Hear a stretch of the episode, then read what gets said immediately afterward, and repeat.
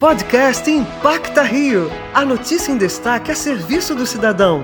Com o jornalista Pedro Paulo Chagas.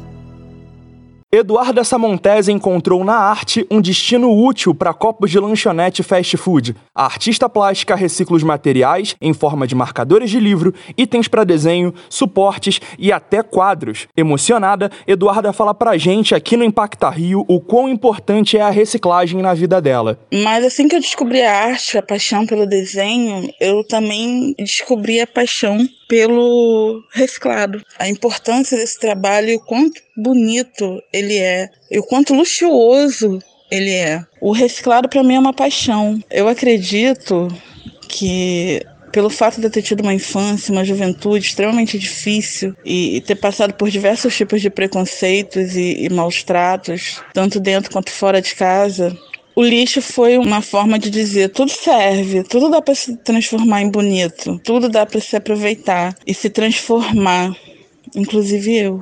O trabalho de Eduarda se somou ao do coletivo Lixo Zero, que busca reduzir os danos causados pelo descarte inadequado de resíduos. Para encontrar tanto Eduarda como o coletivo no Instagram, é bem simples. Arroba Eduarda Samontese com dois ex e arroba lixozero.rj. Para a Rádio Antena 1, Pedro Paulo Chagas.